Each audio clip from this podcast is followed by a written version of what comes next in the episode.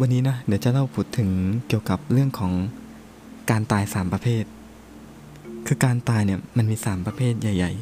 ๆ และเราเองเนี่ยจริง ๆ แล้วก็อยู่กับการตายสามประเภทเนี่ยตลอดตลอดเวลา โดยที่รู้บ้าง ไม่รู้บ้าง แล้วแต่ แต่แน่ๆนะฮะไอ้ความตายนี่เองเนี่ยเป็นสิ่งที่เรารู้ว่าเราต้องเจอใช่ไหมฮะ มันอยู่กับเราเนี่ยในทุกอนุลมหายใจเขาออกอะความตายต้องเจอนั่นแสดงว่าในแต่ละคนเนี่ยมีความตายที่รับรู้อยู่แล้วสักหนึ่งอย่างละหนึ่งอย่างนี่คือ ความตายนั่นเองเนี่ยคือสิ่งที่มันคู่กับชีวิต ใครที่เกิดมาก็ต้องตายเนาะเพราะว่าเราจะได้ยินคำเนี้ยแล้วมันเป็นสิ่งสิ่งที่เราเข้าใจอยู่แล้วอย่างดี เพียงแต่ว่า คนที่นั่งอยู่ในโลกปัจจุบันน่ะยังไม่พบเจอท่านั้นเอง เพราะคนที่พบเจอความตายคือคนแบบไหนเอ่ย คือคนที่ตายไปแล้วท่านนเองถึงจะเจอฉะนั้นเราเพียงรับรู้แต่ยังไม่ทราบจริง ๆว่าความตายนั้นเป็นยังไงรู้แค่ว่าวันหนึ่งต้องเจอ แต่มันมีความตายอีกสองประเภทเนี่ยที่เราสามารถที่จะสัมผัสได้ ความตายประเภทแรกก่อน คือความตายโดยเบสิกพื้นฐาน ว่าเกิดมาต้องตาย อันเนี้ยแต่ละคนก็มีช่วงระยะเวลาไม่เท่ากัน บางคนแก่ บางคนเด็ก บางคนวัยรุ่น แล้วแต่ แล้วการตายก็มีหลายแบบหลายประเภท บางคนโรคร้าย บางคนอุบัติเหตุ บางคนแก่เจ้าลาก็ละสังขารปกติก็ไม่เหมือนกัน อันนี้เองก็เห็นได้ตาม สังคมทั่วไปแล้วก็ประเทศทั่วไป เพราะว่าในปัจจุบันเองเนี่ยในทุกๆวันก็มีการตายเนี่ยทุกๆวัน ถ้าเราไปดูตามสถิติของโรงพยาบาลบ้าง สถิติของแต่ละอำเภอจังหวัดบ้างก็จะเจอการมาขอไปมรณบัตรเนี่ยเป็นประจำในทุกๆวัน มากบ้างน้อยบ้างแล้วแต่แต่ในทุกมุมโลกเนี่ยมีการตายเกิดขึ้นทุกๆวัน ก็เป็นสิ่งปกตินะปกติที่เราจะต้องเจอไอ้การตายเนี่ยก็น่ากลัวอยู่เหมือนกัน เพราะว่ามันน่ากลัวตรงที่ว่า เราไม่รู้ว่าวันไหนนะจะถึง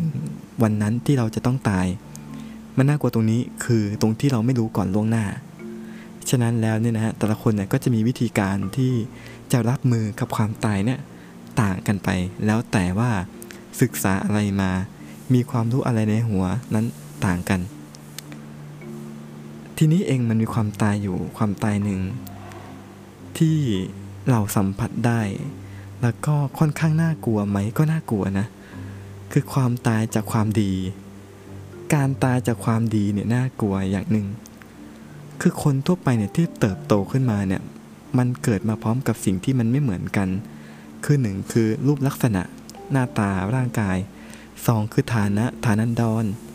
ครอบครัวที่มีฐานะไม่เหมือนกัน แล้วก็สามคือพวกสติปัญญาองค์ประกอบต่างๆเนี่ยมันมีไม่เท่ากัน อมันไม่เท่ากันเกิดขึ้นเนี่ยมันก็มีความเหลื่อมล้ำเล็กน้อย และก็ใช้ชีวิตมาเรื่อยๆเรื่อยๆบางคนดีมากๆคือฐานะดี มีต้นทุนชีวิตดีเนี่ยแล้วก็เดินทางมาปกติ ไม่ใช่ว่าเขาไม่ใช่ไม่มีความดีนะฮะคนเหล่านี้เองเนี่ยเขามีความดีอยู่เขาก็สั่งสมความดีมาระดับหนึ่งระดับหนึ่งแล้วก็มีชีวิตที่ดีในระดับหนึ่งทีเดียว หรือบางคนอาจจะดีมากๆ เพราะว่าอาจจะเป็นลูกเศรษฐีบ้างแล้วแต่ไม่เหมือนกัน แต่จู่ๆคนนี้เองเนี่ยพออยู่ในช่วงช่วงหนึ่ง ด้วยที่ไม่มีหลักมั่นในการดำเนินชีวิตเกิดความประมาทเกิดขึ้น คนเหล่านี้เองจู่ๆแม้ความดีจะมีมาบ้างในอดีต ปรากฏว่าพอกิเลสครอบงำความประมาทครอบงำสุดท้ายเผลอไปทำอกุศลกรรม เผลอไปทำความชั่วเข้าสุดท้าย กลายเป็นว่า คนเหล่านี้เองตายจากความดีในปัจจุบัน เหมือนกับใครยกตัวอย่างเช่น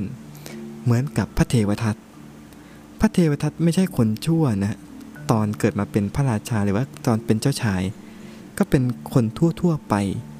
มีความรู้ความสามารถเป็นลูกของกษัตริย์ แม้ตอนที่ตั้งใจจะออกบวชตามพระพุทธเจ้า ก็ออกบวชดด้วยการตั้งใจจริง ตั้งใจออกบวชจริง ๆ ไม่ได้คิดที่จะไปทำอะไรไม่ดีไม่ร้ายในอนาคตซึ่งมันเป็นเรื่องราวในภายหลัง พอมาอยู่ในวัดเห็นลาบสักการะของคนโน้นคนนี้ เช่นเห็นว่าเอ๊ะญาติโยมมาทำไมมาหาแต่ภาษาลีบุตรญาติโยมมาทำไมมาหาแต่พระมหาโมคคลานะพระอานนท์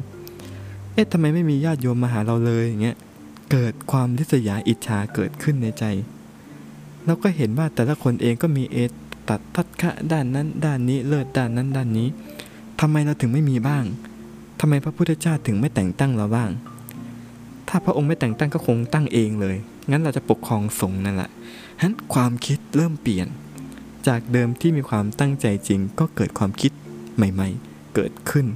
จนกระทั่งว่านำไปสู่การแย่งชิงตำแหน่งพระสัมมาสัมพุทธเจ้า คืออยากปกครองสงฆ์เอง จนกระทั่งนำไปสู่การทำสังฆเพศนำสังฆเพศไม่พอทำสงให้แต่การยุยงพระเจ้าอาชาติศัตรูฆ่าพระเจ้าพิมพิสารอีก จ้างคนไปยิงพระพุทธเจ้าอีก จากเดิมที่เป็นคนตั้งใจดีในการมาบวชพอกิเลสเข้าครอบงำความประมาทเข้าครอบงำเปลี่ยนไปเป็นคนละคน จนสุดท้ายแม้วาระสุดท้ายก็โดนธรณีสูบเพราะความชั่วนั่นเองเนี่ยมันก็ฝังลึกแน่นอยู่ในใจ คนเหล่านี้เองจึงได้ชื่อว่าตายจากความดี เป็นต้นนั่นเองตายจากความดีนี้ สัมผัสได้แม้ตายจริงๆ ยังไม่มาถึง หรือนางกินจะมานวิกาก็เป็นอีกตัวอย่างหนึ่ง หรือนางมะคันทิยาก็เป็นอีกตัวอย่างหนึ่ง เดิมทีก็เป็นหญิงที่สวยทีเดียว จนพ่อแม่เนี่ยไม่ยอมที่จะยกนางให้ใคร แต่พอที่จะยกนางให้พระสัมมาสัมพุทธเจ้า ไปฟังเพียงสิ่งที่พระสัมมาสัมพุทธเจ้าพูดถึงความจริงของร่างกายว่า ไอ้ร่างกายเนี่ยมันเต็มไปด้วยของเสียของเน่า ตัวเองไม่พอใจจากเดิมที่เป็นคนดีมีสติปัญญาหน้าตาสวย อาฆาตพระพุทธเจ้า แล้วนำไปสู่การตายของหลายๆ คน เช่นนำไปสู่การเผาทั้งเป็น ที่นางไปเผาพระนางสามาวดี พร้อมทั้งบริวารทั้งห้าร้อย นำไปสู่สิ่งนั้นสิ่งนี้เกิดขึ้น คนเหล่านี้แหละเรียกว่าตายจากความดีเป็นต้น นี่นะฮะ ทีนี้เองเนี่ย มันก็มีความตายอีกความตายหนึ่งที่หลายคนคงจะได้ศึกษาคือการตายจากความชั่ว ตัวอย่างเหล่านี้เองชัดเจนที่สุดไม่ใช่ใครอื่น คือพระองคุลีมานเราคงจะได้เคยได้ยินเรื่องนี้ พระองคุลีมานเดิมทีก็เป็นคนที่ ฉลาดปราดเปรื่อง เกิดมาเนี่ยแสงสว่างเกิดขึ้นบนอาวุธ แต่พ่อแม่ก็กลัวนะว่าลูกจะเป็นโจรก็ไปส่งเสียเล่าเรียน สุดท้ายไปเจออาจารย์ที่ไม่ดีเข้า ก็ได้ไปถูกฟูมฟัก อาจารย์ในตอนแรกก็ดีอยู่หรอก แต่ว่าพอถัดไปโดนยุยง หาว่าไอหิงสกะเนี่ยไปคบกับภรรยาของอาจารย์ตนเองก็หลงเชื่อสุดท้ายก็ได้แนะนำสิ่งที่ชั่วร้ายที่สุดคือการไปฆ่าคนไอหิงสกะเองก็ ไปทำอย่างนั้น สุดท้ายก็ได้ชื่อว่าองคุริมานเพราะว่ามีมาลัยเป็นนิ้วมือ จนกระทั่งว่าจากคนดีคนดีเนี่ยก็กลายเป็นคนที่ลืมความดีซะเสียแล้ว แต่สุดท้ายได้พระสัมมาสัมพุทธเจ้ามาเป็นกัลยาณมิตร มาชุบชีวิตใหม่ หลังจากวันนั้นเองก็ขอบวชไม่น่าเชื่อ องคุลิมานที่ว่าโหดนักโหดหนานี่นะฮะกลายเป็นพระอรหันต์รูปหนึ่งในอดีตฉะนั้น คนนี้ชื่อว่าตายจากความชั่วเพราะได้เกิดใหม่ เกิดใหม่ในอีกเพศภาวะหนึ่งซึ่งประเสริฐกว่า นอกจากนี้ยังมีอีกตัวอย่างหลายๆตัวอย่าง ไม่ว่าจะเป็นโจรเขาแดงที่ฆ่าคนมาทั้งชีวิตเพราะเป็นเพชฌฆาต แต่ได้รับการทำหน้าที่จากภาษาลีบุตรก็บรรลุธรรมเป็นพระโสดาบัน ตายจากความชั่วเสียแล้ว แม้และจากอัตภาพนั้นโจรเขาแดงก็ไปเกิดบนสวรรค์ เห็นไหมฮะ